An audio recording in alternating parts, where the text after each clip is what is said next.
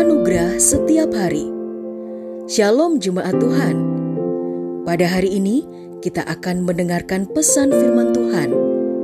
Dan biarlah melalui pesan ini hidup kita boleh diajar tentang kebenaran dan anugerahnya. Selamat mendengarkan. Tuhan Yesus memberkati.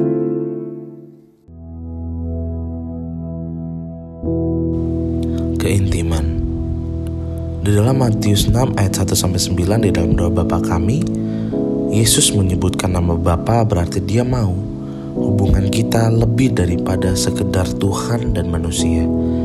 Ada gap yang terlalu jauh antara Tuhan dan manusia. Tapi sebaliknya, Dia menginginkan hubungan kita lebih dalam seperti layaknya Bapak dan anak. Jangan lupa bahwa keintiman memerlukan kedewasaan iman melewati masalah bersama-sama dengan Yesus. Hanya iman yang dewasa dapat masuk dan intim dengan Yesus. Iman yang dewasa berarti melewati masalah bersama-sama dengan Yesus, dan tidak baik bagi kita jika kita alergi terhadap masalah-masalah tersebut. Ibadah korporat memang penting, tetapi lebih penting di dalam keseharian hidup kita. Kita bisa intim dengan Tuhan setiap hari keintiman kita kepada Bapak kita, yaitu Yesus, menjadikan kita dapat menerima janji-janji Yesus dalam kehidupan kita.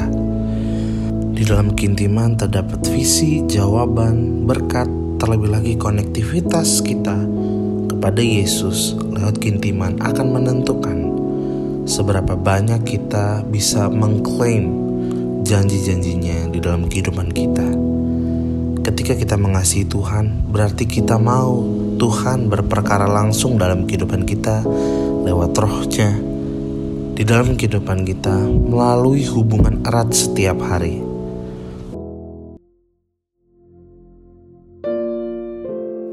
Telah kita dengarkan bersama kebenaran firman Tuhan. Kiranya firman Tuhan yang kita dengar dapat memberkati, menguatkan, serta menjadi rema dalam kehidupan kita bersama. Bagi saudara yang rindu dilayani melalui doa dan konseling, saudara dapat menghubungi nomor 0811 1439 317. Ada hamba-hamba Tuhan yang siap melayani saudara. Sampai jumpa di program Anugerah Setiap Hari berikutnya.